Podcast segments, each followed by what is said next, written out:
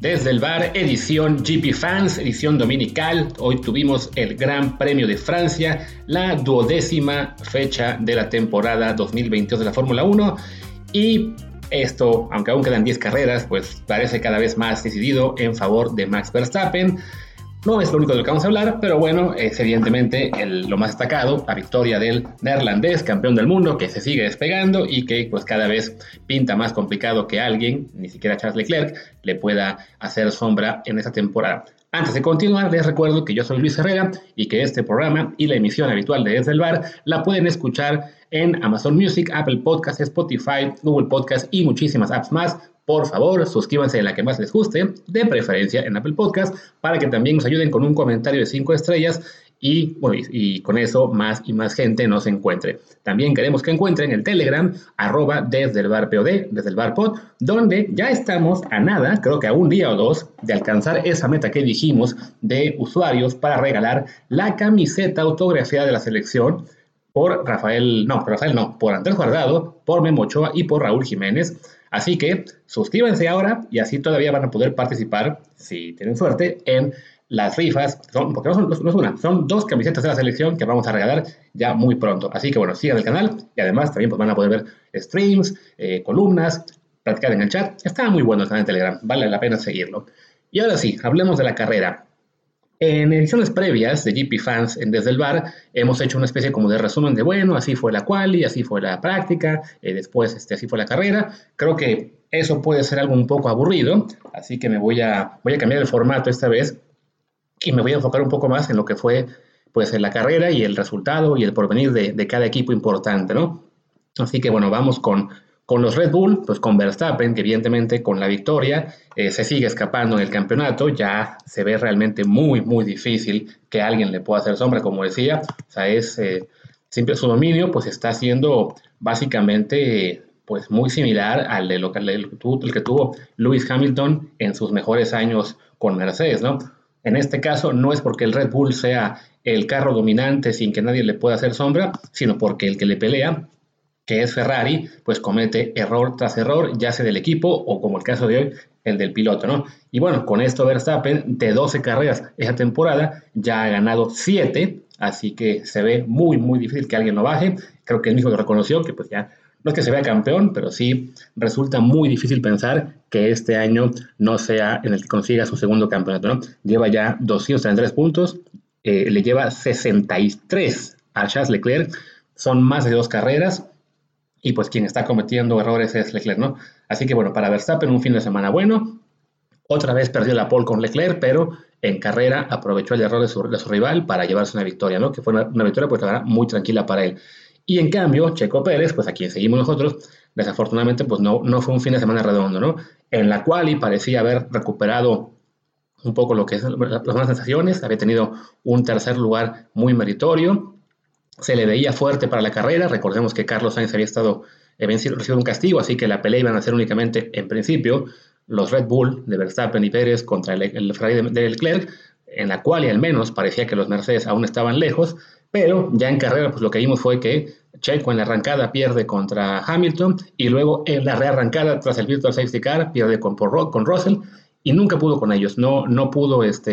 rebasar nunca a Hamilton, parece que el tema de la degradación de neumáticos le afectó muchísimo.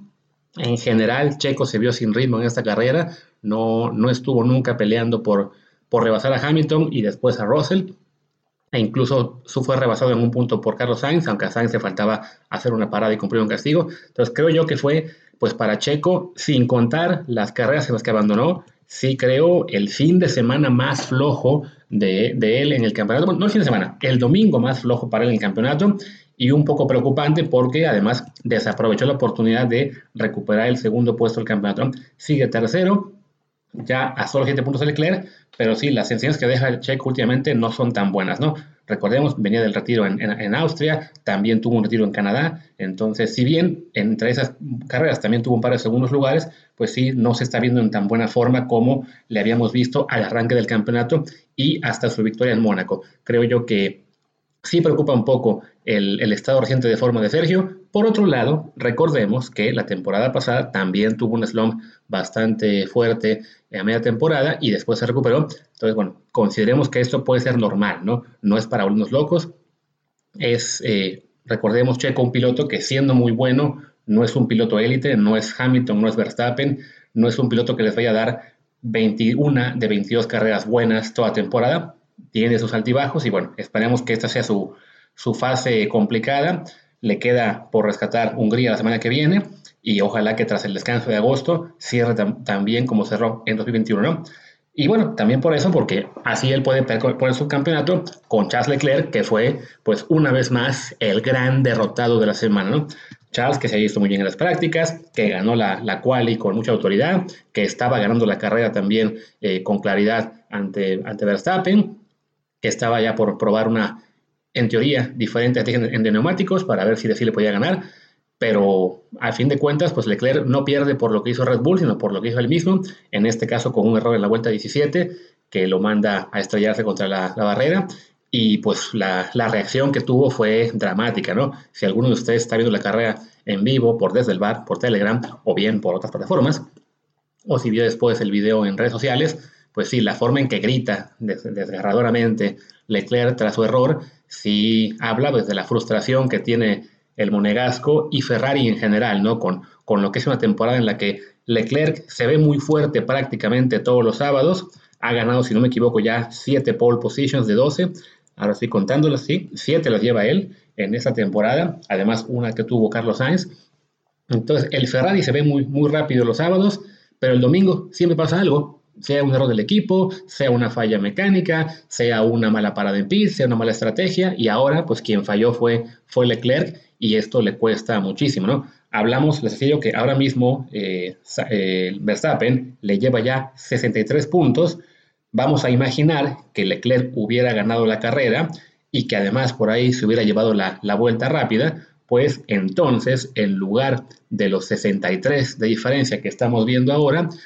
hay que darle 26 a Leclerc, con eso ya tenemos 37 y hay que quitarle 7 a Verstappen, entonces parece que serían unos 30 nada más, ¿no? Creo que pues aún será una diferencia importante, pero una diferencia mucho más manejable por el buen manejo y el buen carro que tiene Charles, ¿no? Ahora sí, pues francamente, ya para él las opciones dependen realmente de que Verstappen empiece a cometer errores, de que el Red Bull empiece a tener problemas de fiabilidad importantes, y eso pues no parece muy, muy factible para Charles, que bueno, se despide así, no el campeonato, pero sí tiene una muy mala, pues un mal cierre de domingo, ¿no? Y en cambio su compañero Carlos Sainz pues tuvo un domingo muy fuerte, recordemos que él había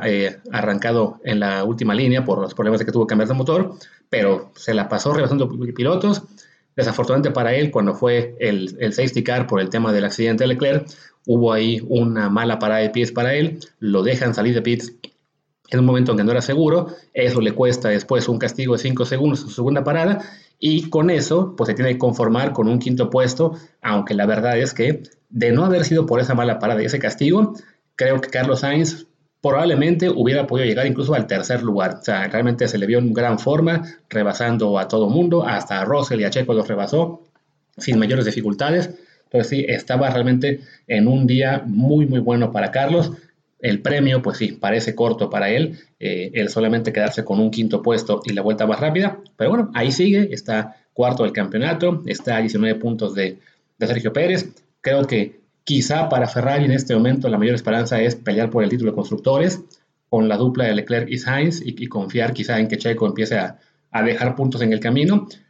pero sí, pues desafortunadamente, cuando tu buena sensación es que tu piloto quedó quinto lugar, sí te habla pues de todo lo que ha hecho mal Ferrari en las últimas semanas y grandes premios, ¿no? Y por otro lado, el equipo que tuvo realmente un fin de semana destacado y sobre todo un muy buen cierre con el domingo, pues fue Mercedes, que si bien en la quali no parecía todavía estar al ritmo de los Ferrari y los Red Bull, incluso ellos comentaron que aún se veían muy lejos, pues en carrera fue muy diferente. Le dieron mucha lata a Red Bull, en particular a Checo Pérez, lo rebasó, les decía, ¿no? Hamilton en la arrancada, Russell estuvo encima de él un buen rato hasta que lo rebasó en la arrancada del safety car, y con esto pues Mercedes consigue un doble podio, que creo que es el primero que consiguen en todo el año, con Hamilton segundo, con Russell tercero, y ahí Así que ganando puestos, acercándose en el Mundial de Pilotos, Russell está a solamente un punto de Carlos Sainz, Hamilton a su vez está a 16 de Russell. Se ve muy complicado que se puedan meter a la pelea por el campeonato, simplemente porque ya la ventaja de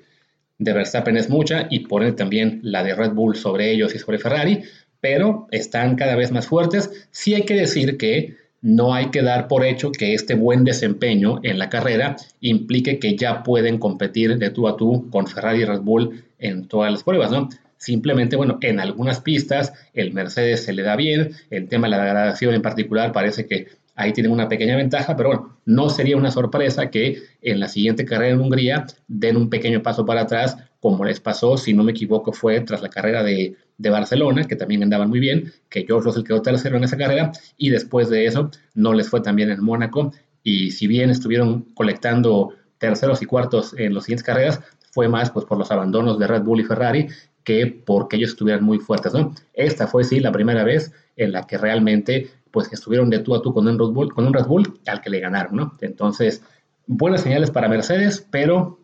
no demos por hecho que ya es el regreso de las flechas plateadas, ¿no? Y de ahí en fuera, bueno, pues fue una carrera en la cual, por ejemplo, bueno, Fernando Alonso, un buen desempeño, queda sexto lugar, sigue ahí sumando puntitos, no le alcanzó para trepar demasiado en el Mundial de Pilotos, sigue décimo, pero por lo menos sí fue un fin de semana en el que Fernando quedó muy contento, una buena quali, una buena carrera, también sacó a relucir su mala leche cuando le avisan por el radio que tuviera cuidado porque tenía cerca a Lando Norris, y él decía, no se preocupen, lo quiero cerquita de mí para que sus neumáticos se acaben, y se acabaron, nunca le pudo quitar la posición. Entonces, bueno, para Fernando fue una carrera que dentro de sus posibilidades con el Alpine fue bastante buena, ¿no? Un sexto lugar, pues que es básicamente el mejor del resto, superando precisamente a Lando, que fue el séptimo en su McLaren, a Esteban Ocon, el otro Alpine en octavo, y a Ricciardo, el otro McLaren, en noveno, ¿no? Ahí está la pelea, digamos, secundaria, por lo que sería el cuarto puesto del campeonato entre Alpine y McLaren. En este momento Alpine le saca 4 puntitos a McLaren, creo que sí, entonces bueno, con estos resultados esta semana les alcanzó, me parece, para darle la vuelta. No recuerdo muy bien si estaban al revés con McLaren cuarto en la carrera pasada, pero bueno, es la segunda pelea interesante, ¿no? Ver quién queda en cuarto del campeonato, y bueno, parece que el Alpine es un carro más fuerte. En general Esteban Ocon ha tenido muy buenos resultados individualmente. A Fernando pues le ha afectado que sí tiene problemas, casi cada carrera hay un error que le cuesta por parte del equipo, que le cuesta a él, pero pues cuando el equipo no se equivoca, cuando el carro no se descompone, ahí sí los Alpine parecen un poquito mejores que unos McLaren, que desafortunadamente pues han sido una excepción este año y que tienen una carrera muy buena, seguida de una carrera muy mala, seguida de una regular, seguida de otra buena, seguida de una mala. O sea, no hace mucho estaba Lando terminando 15º y Ricciardo 11º en Canadá, y bueno, ahora están en 7º y 9º, también tuvieron por ahí Lando un 6º, tiene incluso un podio en la Emilia-Romagna, así que sí es muy inconsistente McLaren, mientras que lo de Alpine, al menos con Ocon, ha resultado ser un desempeño mejor, ¿no? Y bueno, esos son los 5 equipos fuertes en los cuales, digamos, nos fijamos más habitualmente. Del resto, pues solo queda mencionar que en la batalla de los Aston Martin, Lance Stroll le gana a Sebastian Vettel esta vez, le quitó el último, bueno, no le quitó, le ganó el último punto que había en disputa, queda décimo, undécimo Vettel, y con eso pues sube Lance Stroll a 4 en el campeonato, tenía 3, se mantiene, y bueno, con eso sube en realidad en el Mundial al 18º puesto por el 19º que estaba Alex Albon, simplemente, bueno, ahí estaban empatados. Ahora con esto ya Stroll sube un puestito, pero pues es básicamente antepenúltimo del Mundial, ¿no? Vettel, recordemos que ha tenido mejores resultados este año en general, lleva 15 puntos, pero bueno, también se le ve un poco distraído con temas extrapista, aunque él asegura que planea quedarse en Aston Martin para el próximo año, ¿no? Y bueno, de ahí en fuera, pues Gasly quedó 12º, Albon, justamente el que hablaba, quedó 13º, con los Haas, Schumacher fue 15º, Bottas, segunda carrera consecutiva flojita, en la que ahora acabó 14º. Preocupa un poco que los Alfa Romeo se hayan venido abajo. Hablamos de que Bottas había tenido 1, 2, 3, 6, 7 carreras en las primeras 9, en las que había sumado puntos, y de repente se va un poco para abajo. Vamos a ver si se recuperan, o si más bien pues ya pierden esa pequeña ventaja que habían logrado al arranque de temporada, ¿no? Y pues creo que no queda mucho más que mencionar de esta carrera. Ya ustedes nos dirán en el chat si les gusta más este formato de ir hablando equipo por equipo o si quieren que regresemos al formato de ir más o menos contando qué pasa en la carrera, ¿no? Les decía que la siguiente prueba es el próximo fin de semana en Hungría, el Hungaroring. El 31, el domingo, es la carrera, el Gran Premio como tal. Y después de eso se viene el parón de 3 semanas sin Fórmula 1 hasta el 28 en Spa, en Bélgica, que está en peligro de ser la última en un buen rato en ese clásico circuito belga, ¿no? Esperemos que no, porque bueno, es un circuito que es muy tradicional, que nos gusta mucho, pero por ahora suena fuerte que lo pueden echar, ¿no? Pero bueno, de eso ya nos podemos preocupar a finales de agosto. Por lo pronto, recuerden, el próximo domingo, en el Hungaroring, va a estar el 13º Gran Premio de temporada. Esperemos que Checo se recupere, que Fernando Alonso también siga teniendo buenos días y que Carlos, bueno, pues el español, nos caiga un poquito mejor. También que tenga una buena tarde, esta vez sí arrancando por adelante. Y pues no estaría mal que por ahí Verstappen, no sé, pues que se patine la primera curva o algo y que quede fuera para ver si así recupera un poquito de emoción este campeonato que francamente sí está empezando a ser pues muy, muy al estilo de los años de Hamilton dominando, ¿no? Ahora en este caso con Verstappen. Y bueno, creo que ya ustedes se han de haber aburrido de escucharme, así que yo voy cortando. Soy Luis Herrera, mi Twitter es @LuisRHA, el del programa es @ Desde el Bar POD, Desde el Bar Pod, que también es donde estamos en Telegram. E insisto, pueden seguir ahí los grandes premios, partidos y muchos más. Y pues nada, muchas gracias y hasta la próxima.